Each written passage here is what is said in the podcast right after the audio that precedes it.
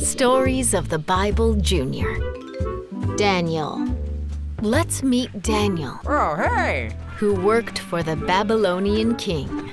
Daniel loved God and tried to do the right thing. Daniel was a good man and he made the kings glad. But this made the other court officials jealous and mad. Ah, wait! Daniel prayed to God three times a day. So the officials thought Come on! they'd get him this way. They went to the king Excuse me, Your Majesty. and told him to make a decree. It would say, No one can pray to any god but me. I like it.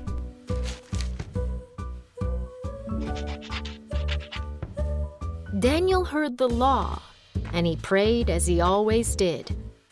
The court officials caught him Gotcha! and threw him in the lion's den.